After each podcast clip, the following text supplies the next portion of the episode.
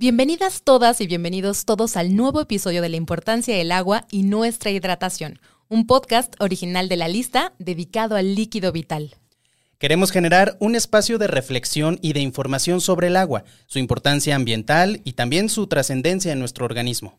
Cada uno de nuestros invitados nos presenta una perspectiva especial que nos ayuda a aproximarnos desde distintos puntos de vista a un tema tan amplio y tan complejo. Hemos hablado ya de la recolección de agua de lluvia para solucionar algunos usos domésticos, del agua como elemento lúdico y de superación, y también del agua como elemento esencial en el cuerpo humano. Es muy importante pensar en que debemos cuidar el agua y en que debemos estar hidratados correctamente, sin dejar de lado la importancia de encontrar una o varias acciones concretas que generen conciencia sobre, por ejemplo, el desperdicio del agua en las ciudades y en que debemos estar muy informados sobre las calidades y beneficios de las distintas aguas comerciales que podemos adquirir y llevar a casa. Ya hemos presentado perspectivas muy distintas al respecto, algunas vivenciales y otras un poquito más técnicas. Y gracias a nuestro invitado de hoy podremos tener un panorama aún más amplio, pues además de haber sido funcionario público, es economista y se ha especializado en economía ambiental. Podremos hablar con él del sistema circulatorio de nuestro país y de las entrañas de nuestras grandes ciudades. El agua que consumimos en el país, concretamente en la Ciudad de México, hace recorridos muy largos desde otros estados de la República. También hay que tener en cuenta que en la Ciudad de México hay más de 14 mil kilómetros de tuberías transportando agua potable todos los días. En lo personal siempre me he preguntado qué tan potable puede ser el agua después de recorridos tan largos fuera de la ciudad y hasta llegar a las tuberías de cada edificio.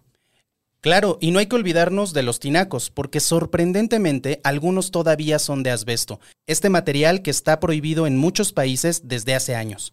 Fue un material muy recurrido en décadas anteriores para construir tejados, tinacos y otros elementos de uso doméstico, pero que ya está demostrada su peligrosidad para la salud. Nuevamente les queremos invitar a revisar sus instalaciones de agua, el estado de los tinacos y realizar la limpieza periódica de todo el sistema. No se trata solo de revisar que no existan fugas, sino también de hacernos cargo del agua que usamos. Y por supuesto, del agua que bebemos. En la Ciudad de México también tenemos más de 13.000 kilómetros de tuberías de drenaje que corren paralelos a las tuberías de agua potable. Con Rogelio Canizales Pérez, a quien invitamos en esta ocasión, podremos echar una mirada, como ya dijimos, al estado del sistema circulatorio del país y las ciudades principales. Así es, Rogelio es licenciado y maestro en economía y doctor en ciencias ambientales. Estuvo vinculado durante casi una década a la Conagua y actualmente vive en Australia, donde trabaja en el Departamento de Planeación, Industria y Medio Ambiente de la ciudad de Nueva Gales del Sur.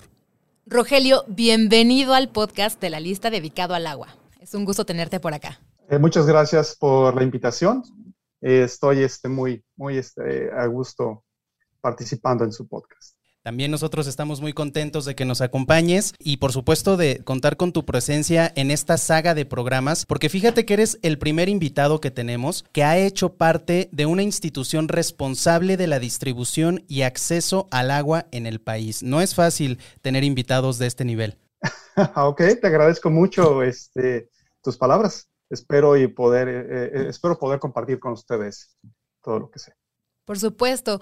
Fíjate que tenemos una inquietud muy grande sobre cómo ha sido esta distribución del agua en México, tanto a nivel macro hasta llegar al aspecto totalmente individual. Es decir, cuál es, desde tu conocimiento, este panorama de distribución nacional hasta llegar a la evaluación de calidad del agua que consumimos en los hogares, cada uno de nosotros. Claro, es muy importante eh, entender desde la dimensión económica, que es mi experiencia, cómo entendemos la distribución del agua en México. Sin embargo, está muy ligado a las actividades diarias, a las actividades que tú y tu familia realiza, a las actividades inclusive que tus vecinos y que principalmente las personas que se encargan de producir los alimentos en el país también este, realizan. Entonces, vamos a verlo desde ese punto de vista. Es decir, actividades económicas, que están presentes en nuestro país, están presentes en nuestra vida, y las actividades cotidianas, lavarnos la cara, este, tomar agua, lavar los alimentos, preparar los alimentos, ¿no? Entonces, yo me voy a enfocar en lo que es una distribución macro, como bien, bien lo mencionabas. Entonces, vamos a, ver, al final, eh, bueno, desde el principio es producción de alimentos, agricultura.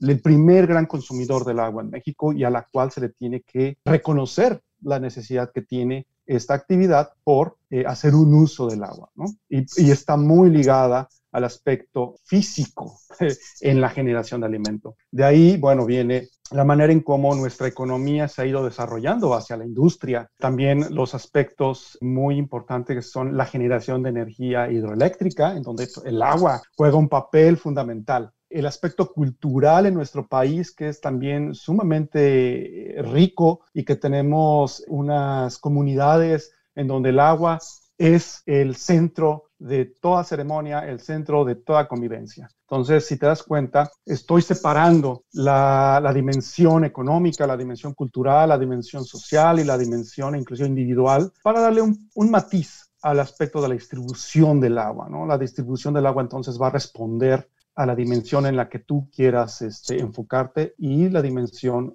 principalmente en donde va a, a, incluir o influir lo que sería un marco jurídico y posiblemente tu pregunta van a ir por ese aspecto. Claro, también eh, evidentemente los índices de agua en las represas varían a lo largo del año y también a lo largo de los años, ¿no? Eh, cada año cambia, ¿no? No es siempre el mismo nivel, pero ¿tú dirías que se puede establecer una tendencia en ese sentido de los niveles del agua? Sí, mira, los índices responden justamente a una situación física del, agua, ¿no? Y la situación física del agua, la presencia del agua, responde a su vez a un fenómeno natural a gran escala, que es el ciclo hidrológico. El ciclo hidrológico se ha mantenido a largo plazo en una tendencia constante. Sin embargo, hay ciertos cambios que se han estado probando, que están ocurriendo en el ciclo este, hidrológico. Entonces, empiezo desde la parte de entender cómo los índices responden. Es justamente una medida cómo se está, cómo el agua se acumula, por ejemplo, en una, en una presa, cómo el agua tiene, tiene cierta característica, una dimensión temporal también. ¿no? Entonces, ahora, la tendencia, las tendencias las podemos entender a corto, a mediano y a largo plazo. Entonces, el agua tiene una variabilidad, entonces también se comporta a veces de manera estocástica. Y cuando digo esto es porque estoy aquí recordando a todos los compañeros economistas, eh, compañeros este, hidrólogos o compañeros que hacen eh, modelaje del ciclo hidrológico y que le asignamos un comportamiento estocástico, aleatorio.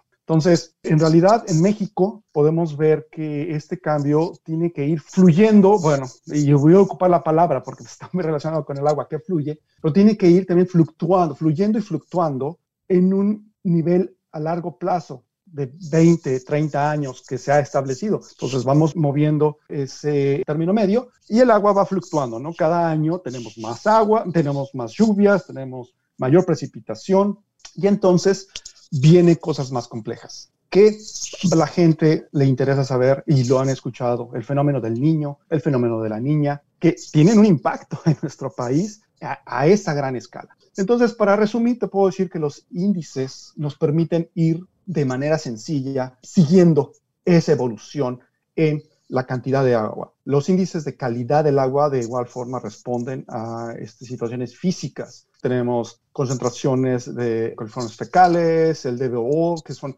igual, son medidas indirectas. Es decir, tú lo que estás midiendo es cómo cierta, ciertos químicos se están emitiendo de, una, de un cuerpo de agua. Indirectamente sabes que existe microbios en esa agua que están emitiendo ese gas. Y para nosotros es más fácil capturar ese gas y medirlo que ir y tomar la muestra del agua. Así se hacía, déjame decirte, cuando yo trabajé en la Comisión Nacional del Agua, teníamos el índice de calidad del agua, el cual tenía un sinnúmero de materiales pesados, de este, elementos físicos presentes en el agua.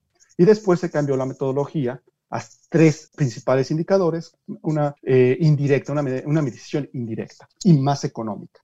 Ahora, ¿crees que este, estos fenómenos, tanto los naturales de los que nos hablaste sobre el niño, la niña, tanto como estas mediciones con presencia de, por ejemplo, de metales o de algunos componentes mucho más pues, inadecuados probablemente, se pueda revertir en, en la presencia del agua en México? Mira, eh, sí se puede revertir, se requiere un esfuerzo y un compromiso muy muy fuerte por parte de las autoridades y de la población también, ¿no? Eh, te voy a decir algo. Por ejemplo, recuerdo muy bien que eh, la presencia de químicos que estaban asociados a la producción de ropa, que son los tintes. Los, tintes generan un, químico muy, muy, que puede ser muy peligroso, muy dañino para el, el resto de los ecosistemas. Está vinculado justamente a la descarga de aguas de grandes textileras pintan la ropa, que, necesitan colorar la ropa. Pero esto responde a la presión de la demanda, la presión de la demanda por ropa, que muchas veces no es el mercado interno.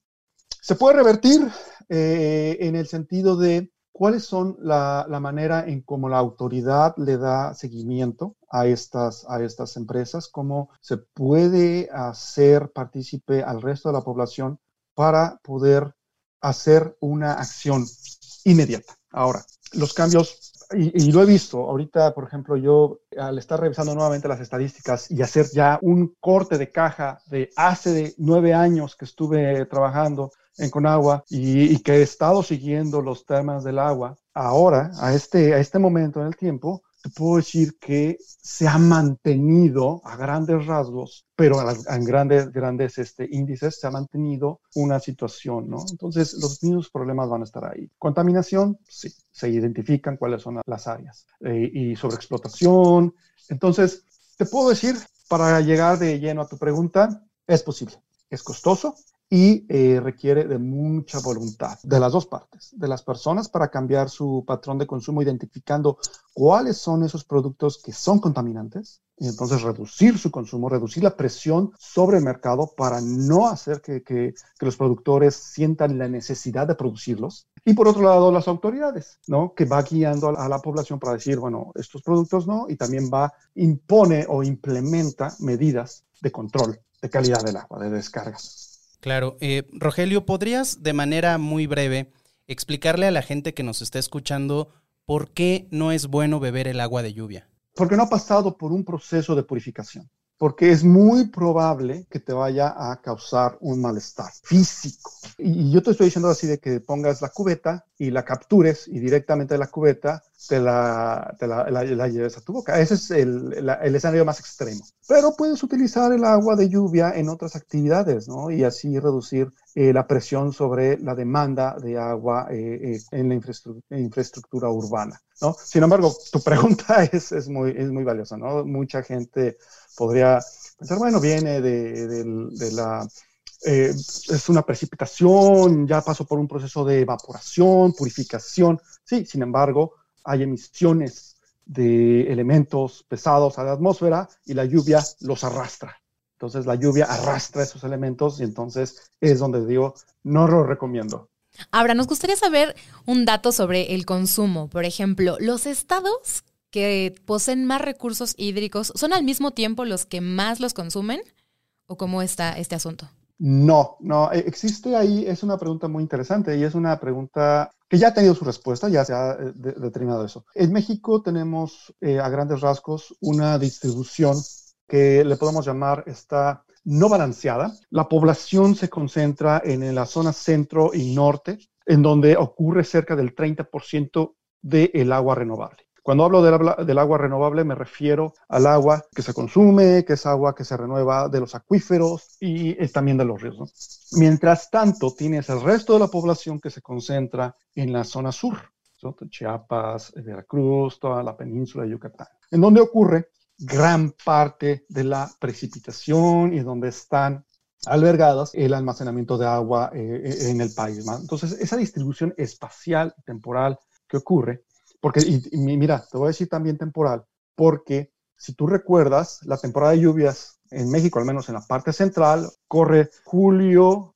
agosto, septiembre, en donde en septiembre caen unos aguaceros terribles en la Ciudad de México y se inundan. Bueno, esa es una distribución no balanceada en términos anuales, ¿no? Tienes una gran concentración en eso, y mientras el resto de los, de los meses le llamamos que es la temporada de estiaje, ¿no? Eh, no llueve mucho, entonces, entonces pues, pero sí, sí, sí me explico cómo está la distribución en México y la distribución de agua es dos dimensiones, eh, espacial y temporal. Ok, eh, Rogelio, siguiendo en ese mismo tenor, del total del agua que existe en el planeta, ¿Qué nos puedes decir en cuanto a su uso? ¿En qué se usa más el agua? Sea, definitivamente la agricultura, hay sus matices, hay países en donde eh, el uso del agua en la agricultura, en comparación con el resto de las actividades económicas, es menor. Sin embargo, la agricultura de riego, la agricultura este, tiene la primicia en el consumo de agua. Ahora, me gustaría que pasáramos, por favor, al momento clave de transportar el agua, por supuesto, a ciudades enormes, como en este caso a la Ciudad de México.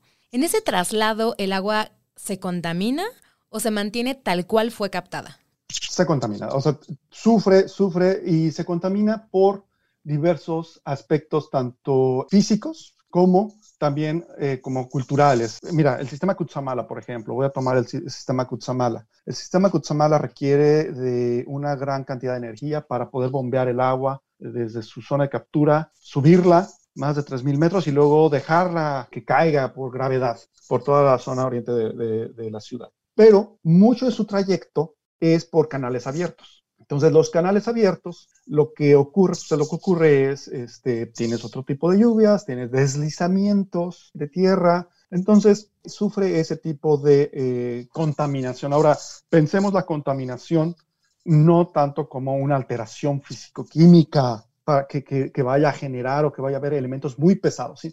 Simplemente se contamina, ¿no? Caen hojas, caen, este, la gente va de los pueblos, van y, toman agua de ahí o, vierten agua. Mucho del trayecto del Cutzamala está eh, protegido, sí, eh, hay, eh, hasta donde recuerdo, hay cierto tipo de, vigilancia, ¿no? Se, se, vigila que el sistema funcione. Además requiere mantenimiento costoso y todo eso. Entonces, inclusive hasta el uso de las bombas para poder llevar el agua allá implica cierto riesgo en tanto en contaminación. Ok, ahora, eh, sabemos que generalmente en las grandes ciudades hay sistemas de monitoreo. A través de estos sistemas de monitoreo del agua se puede evitar que llegue a las casas de las familias con eh, niveles de flúor o de otras sustancias que son nocivas para, para el ser humano. Aunque sabemos que el agua de la llave no se puede consumir porque no es agua potable como tal, ¿qué tanto podemos confiar en estos sistemas de monitoreo? ¿Qué tanta certeza tienen? Pues yo creo que Desconozco el, dato de, efectividad en el monitoreo. Sin embargo, te puedo decir que la confianza va más allá en prácticas comunes de las personas. Tú ves el agua, la hueles, sabes que luego tiene un alto contenido de cloro. Nos ha pasado. Cuando te bañas en la Ciudad de México, de pronto dices, ah, caray, bueno, me estoy doble desinfectando, está bien, me estoy limpiando y me estoy.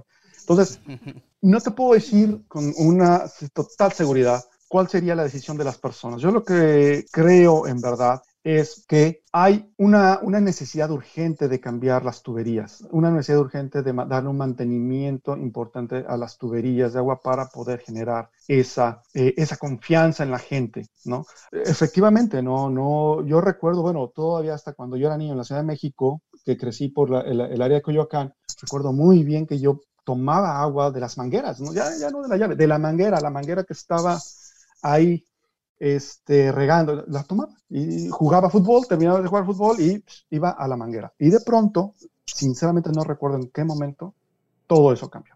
Todo eso cambió y entonces eh, la, advertencia y la instrucción de mi mamá era, no, tomes agua de la llave. Y de pronto empezamos a ver que nos inundaron con agua de garrafón. Y el agua de garrafón, eh, porque dejó, pasó del procedimiento tradicional de hervir el agua al agua de garrafón.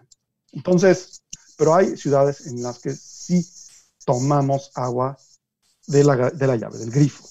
Ahora sabemos que esto no es posible, ciertamente, en México. En ese punto, sobre todo me gustaría enfatizar que las aguas purificadas, en este caso, son las únicas realmente saludables para el consumo humano o principalmente para el consumo dentro de casa. Y en este sentido también me gustaría pues echar un poquito de memoria atrás sobre todos estos sistemas de purificación que se pusieron de moda o de filtración que se pusieron de moda para los hogares, donde el agua pasaba a través de un filtrado con ciertos minerales, etcétera. Y de pronto, pues no, no sabíamos tanto que se dejaban pasar partículas que son nocivas para el tema de la salud. ¿No? Y que estos filtros requieren, por supuesto, mantenimiento constante, pero sobre todo profesional, que eso es un punto creo que muy importante.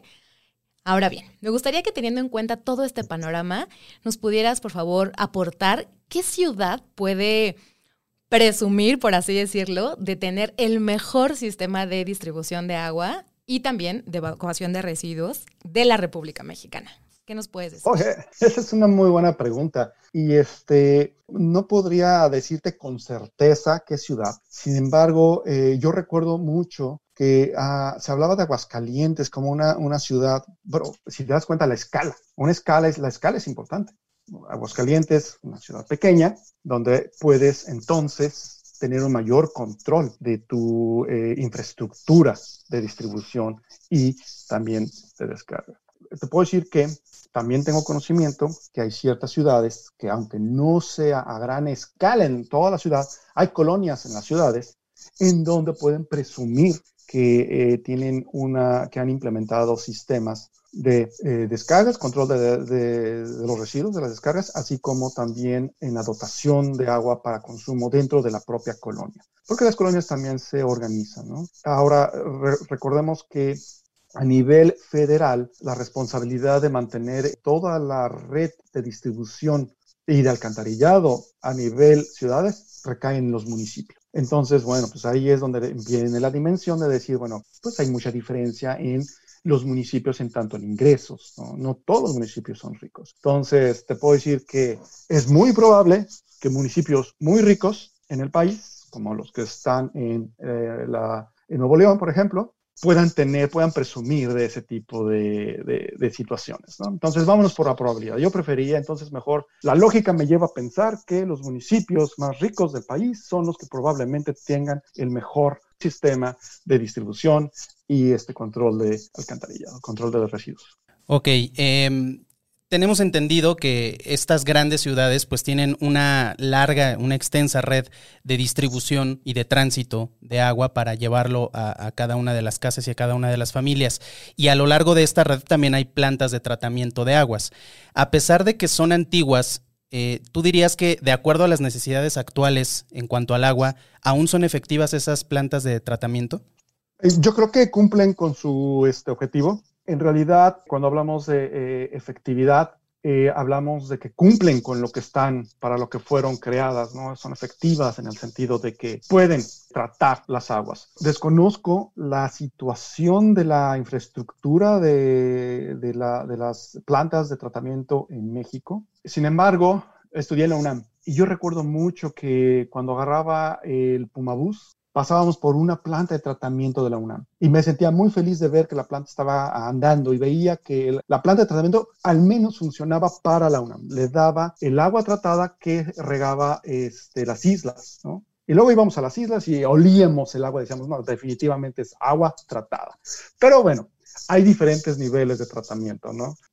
Eh, yo, creo que eh, lo importante eh, en tu pregunta va eh, encaminado a pensar que eh, en nuestro país, en México, sí se hacen los esfuerzos a, nivel privado y también se hacen los esfuerzos a nivel eh, público. Muy bien, nos ilustra mucho tu respuesta. Y en ese sentido, ¿Cuáles son los riesgos de contaminación del agua, tanto en, las plantas o incluso en la red de distribución? Pero sobre todo esos puntos críticos. Hace ratito nos hablaba sobre de pronto una hojita, de pronto eh, alguien puede tomar un poco de agua y probablemente se contamina, pero háblanos de esos puntos realmente medulares.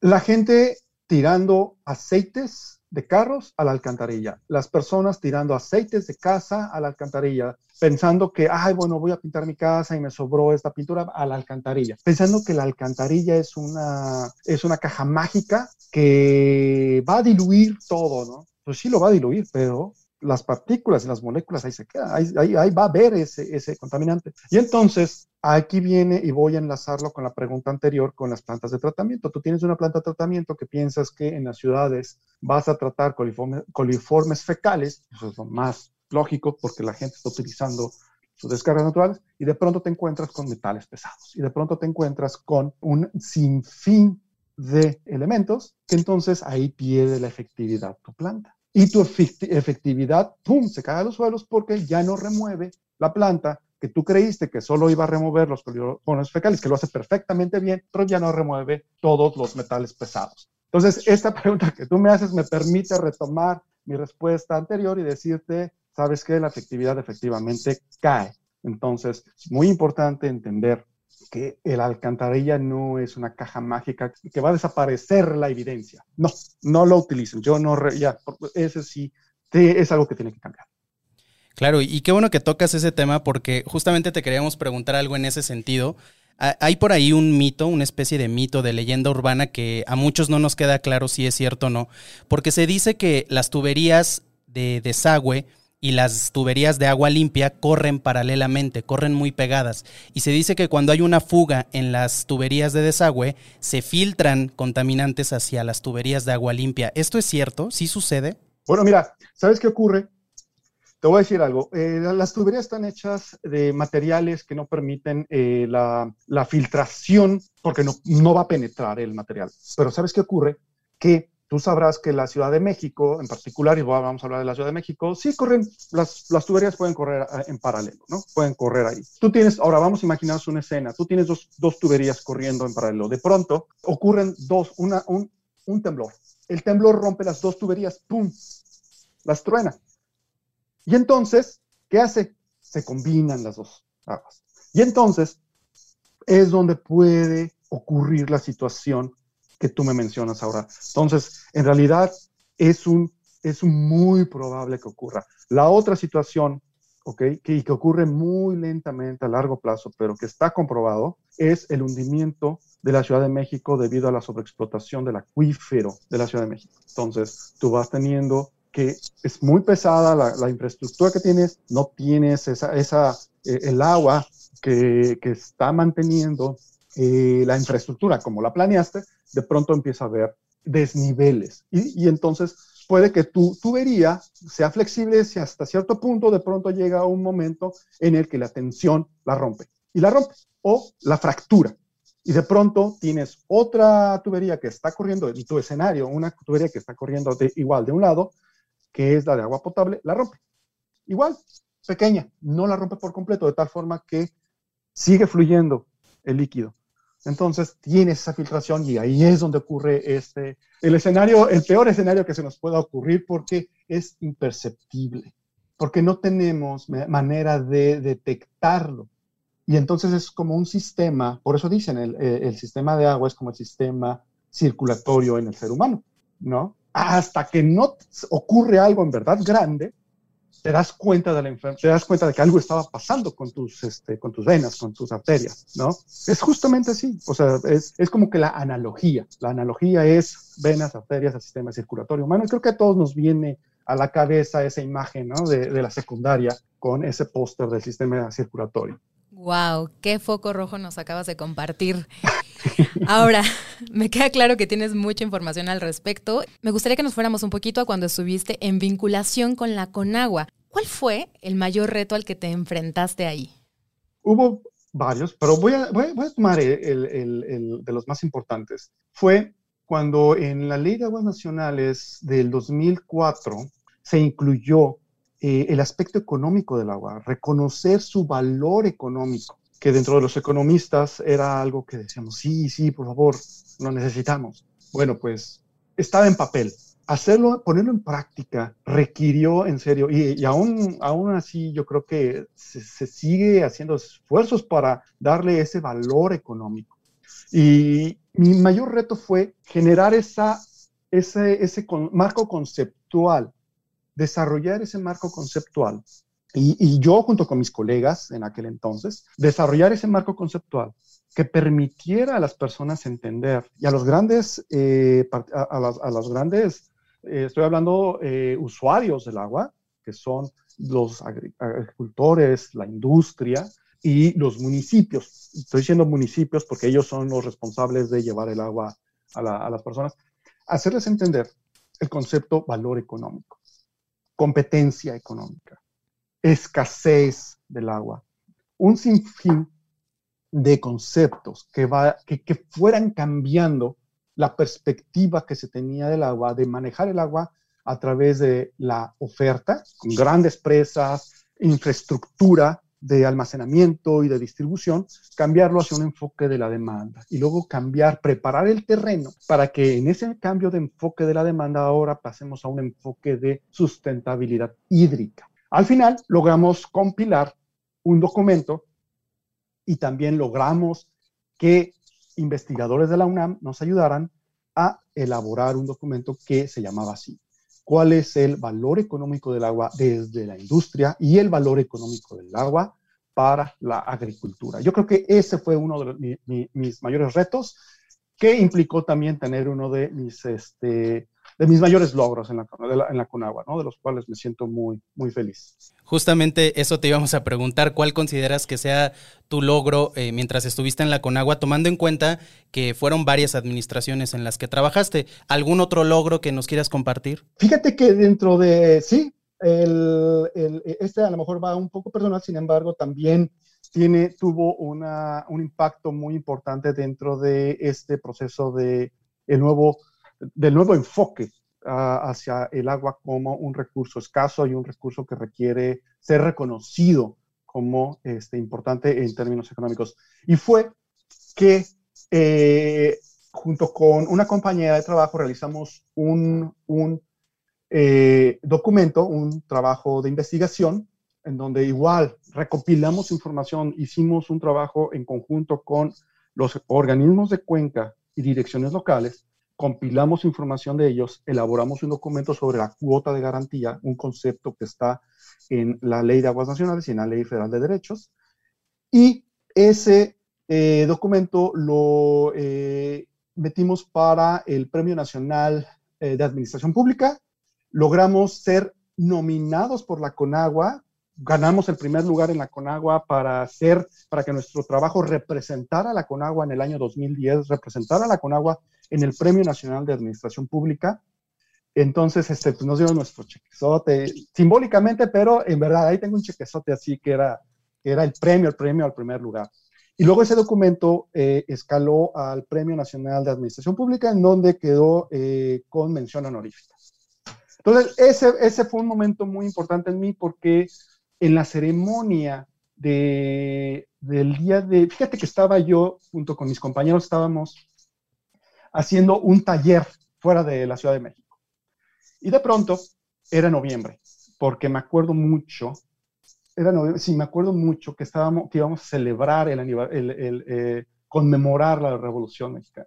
Y estábamos allá y me mandaron llamar de oficinas centrales. Entonces fueron por mí a donde estábamos en el taller, me embarcaron haciendo un avión de urgente para que yo llegara a la ceremonia de premiación en la Conagua en donde pues, estaba el director, estaba mi subdirector y en donde me entregaron el cheque y me dieron el reconocimiento por haber elaborado ese documento junto con mi compañera que este, pues llegó a la, a la Conagua, al, Premio Nacional de Administración Pública. Y ahí tengo mis, mis este, diplomas. Ese sí te digo, es un, es un, este, es un logro muy, muy este, personal y, y bueno, pues es lo que comparto con ustedes.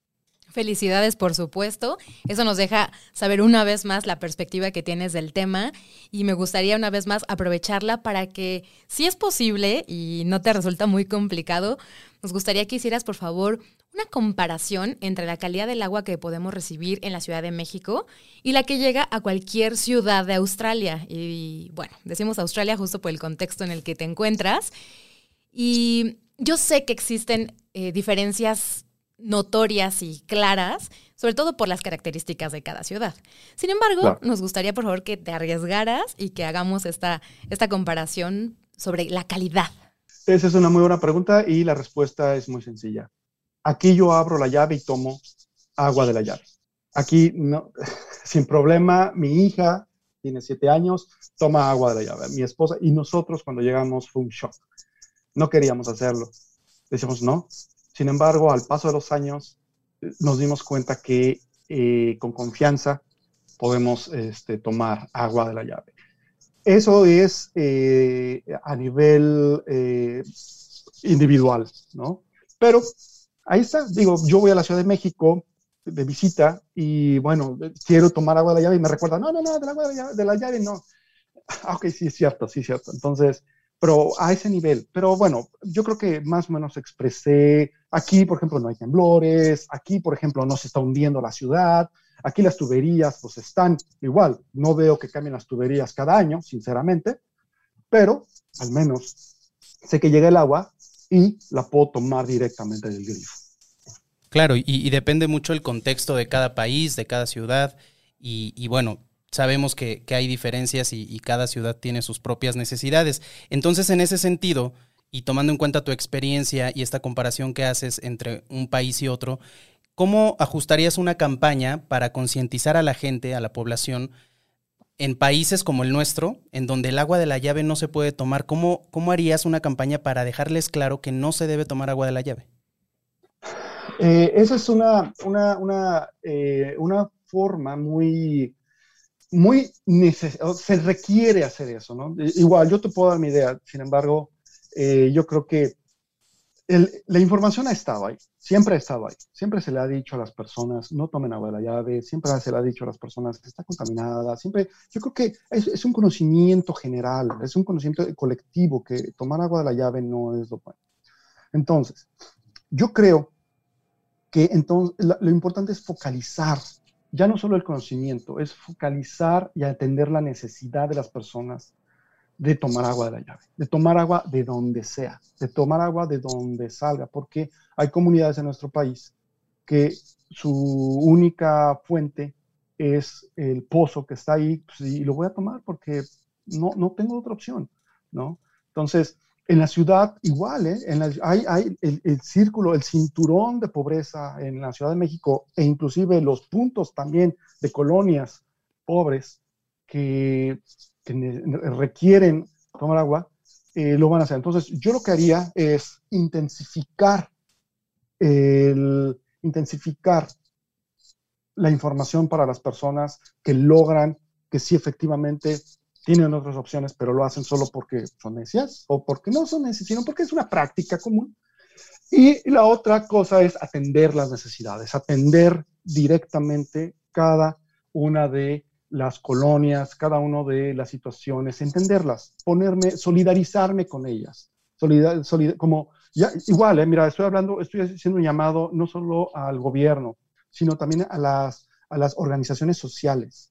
Hay muchas organizaciones sociales que están muy comprometidas con respetar o, bueno, hacer valer lo que es el derecho universal al agua, que en el 2010 la ONU, bueno, lo, lo, lo propuso, y que entonces estamos todavía a lo mejor un poco en déficit o en deuda con la población en ese sentido, ¿no? Y le decimos todos estamos en ese, en ese, en ese sentido en deuda. Entonces, este, intensificaría la campaña este, y también eh, incrementaría lo que serían los recursos para crear la infraestructura que permitiera a las personas tener acceso a agua. No tomen agua de la llave, les pondría, ¿sabes qué? Ahora recuerdo, una de las ideas cuando hice un diplomado por ahí, uno de mis compañeros decía, vamos a cambiar la forma del grifo.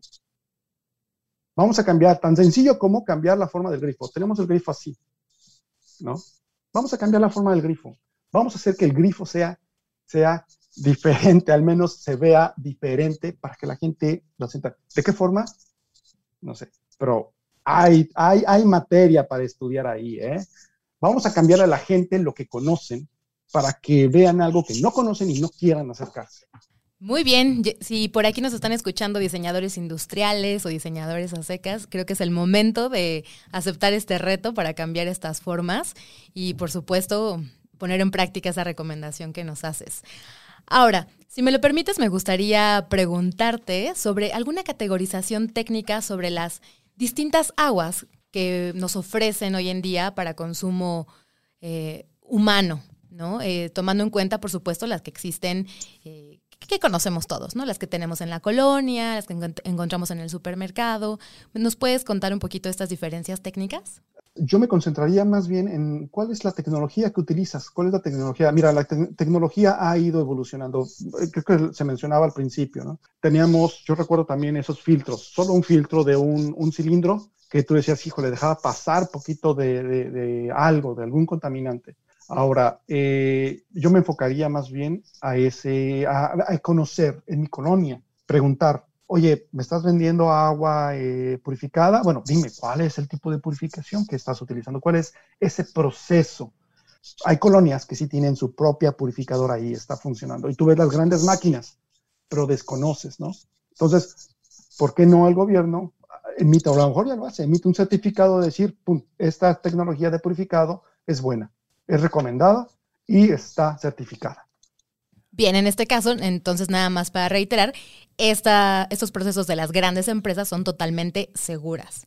Bueno, si existe una certificación, una certificación eh, oficial, hay normas, hay normas oficiales mexicanas. Si cumplen con ellas, existe una norma que establece cuáles son los límites eh, máximos permisibles de contaminantes para que el agua sea considerada de consumo humano. Hay varias normas. Si esas empresas cumplen con esas normas, adelante. ¿no? Ok, Rogelio, a ver, eh, hablando justo en ese mismo sentido de, de, los diferentes tipos de agua que podemos consumir, ¿cuál es la diferencia entre un agua embotellada, el agua de la purificadora, que es más barata, pero que a lo mejor no tiene la misma calidad, o el agua del filtro que me instalaron en mi fregadero donde lavo los trastes. Esta agua que podemos consumir, pero que, según entiendo, todas tienen una calidad distinta. ¿Cuál es la diferencia entre estas aguas? Sí, sí, sí puede. Mira, es muy probable que tengan esa, esa calidad distinta por la tecnología que se utiliza en su purificación. Hasta donde recuerdo, hay una, a mí me ha llamado mucho la atención esa tecnología que es la de osmosis inversa, porque esa tecnología eh, requería el uso de eh, cierta, creo que, mira, no, no quiero errarle ahí, pero suena bastante, bastante bien. La osmosis inversa. Luego también había de rayos ultravioleta.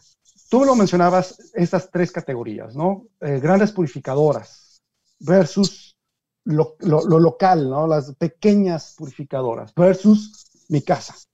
Eh, en realidad, la decisión va mucho eh, en, en camino a el bolsillo, el presupuesto de las personas en cuanto a la confianza que han tenido a lo largo del tiempo, porque si yo invertí mucho dinero en, una, en un filtro de agua que me asegura en mi casa, que me asegura que la calidad del agua es suficientemente eh, adecuada para mí y para mi familia, pues voy a tomar esa, porque además va mucho en la mente, ¿no? Pagué mucho por ella, pero sé que en cinco años voy a recuperar el dinero, pero juega mucho ahí con lo que es la mente de las personas, de cuánto pagan, por, por, ello, ¿no? Entonces, el presupuesto, estas tres opciones existen en el mercado porque hay personas que tienen diferentes presupuestos, porque hay personas que tienen diferentes preferencias.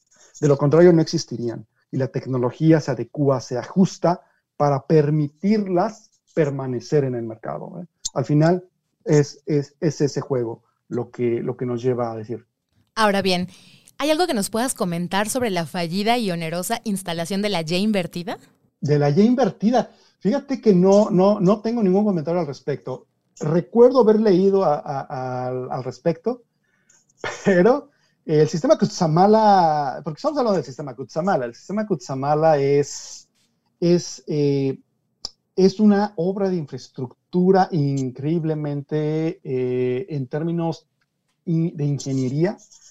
Ajá, y también consume muchos recursos en términos de mantenimiento. ¿no?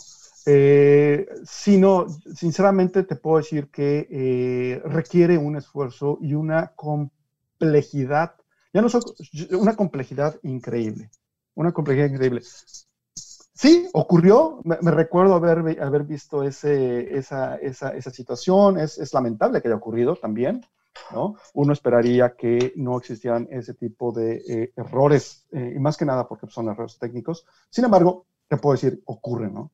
Ocurren eh, en ese aspecto. Desafortunadamente, pues hubo cortes de agua, pero siempre hay cortes de agua todo el sistema Kutsamala.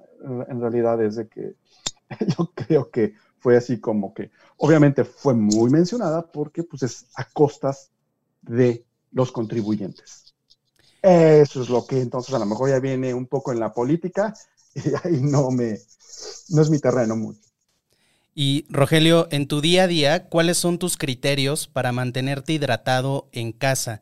Eh, ¿Cuál es la cantidad de agua que en tu casa consumen diariamente?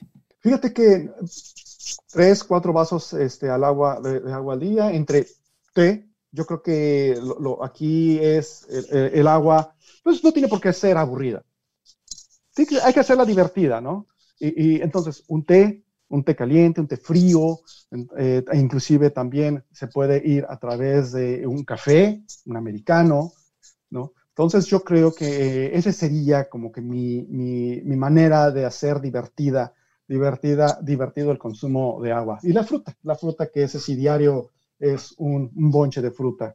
Bien, ahora fíjate, para cerrar, decidimos plantear a todos nuestros invitados una serie de preguntas muy interesantes para conocer sus perspectivas y al final tener un, pool de recomendaciones pues bastante interesantes de todos ustedes. Si me lo permites, vamos a iniciar con ellas. Claro que sí. Perfecto. A ver, ¿cuál es tu consejo de salud en relación al agua? Por favor, lávense los dientes. Bien. ¿Tienes claro el estado de los tinacos que almacenan el agua que llega a tu casa? Yo no, mi suegro sí, porque se abrió su tinaco con uno de los ventarrones y se contaminó el agua y de pronto todos en casa se enfermaron. Muy importante, mantengan sus tinacos cerrados o con una buena fuente de presión. Ok, ¿qué consejo nos puedes dar para una hidratación equilibrada? Tómate eh, mucha verdura, yo creo, frutas, las frutas son muy deliciosas. El, melón en México, la papaya en México son deliciosas, entonces no lo hagan aburrido, vamos a ser divertidos al tomar agua. Bien, existe un bajo consumo de agua en el país. ¿Qué crees que se puede hacer para solucionar ese problema? No me, no sé a qué, a, qué sector te refieres del consumo bajo de, agua en el país. A lo mejor te refieres a la, a la disponibilidad de agua en el país. Nos referimos al agua bebible a nivel individual. Ah, entiendo, entiendo. Entiendo. La competencia del agua, sí, ok.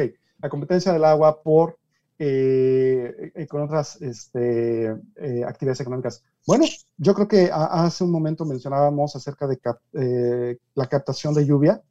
Bueno, entonces las personas es importante poder instalar sistemas adecuados y certificados de captación de lluvia que te permita disminuir la presión de demanda de agua en la red de distribución normal. Entonces, utilizarla para lavar la casa, para el, sanitario.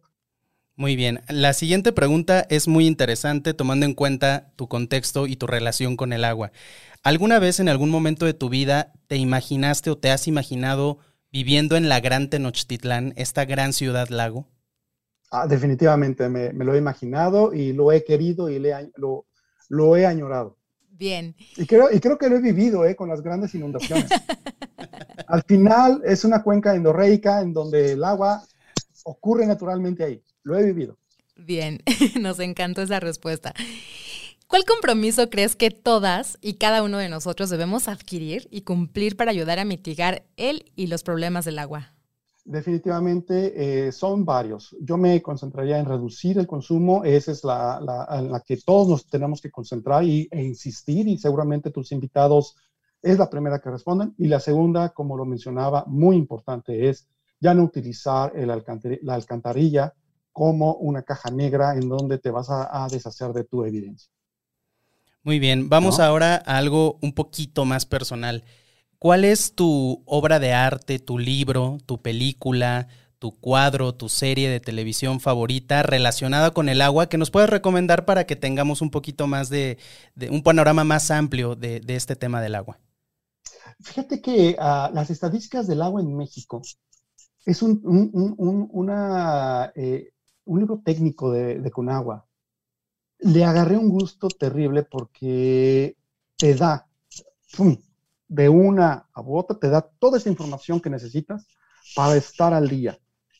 Y eso te lo estoy diciendo muy a nivel técnico. Sin embargo, cuando hice mi tesis, hay un libro muy importante que utilicé que fue eh, el, el, agua en la costa de Hermosillo. Mi tesis fue eh, enfocado a la costa de Hermosillo.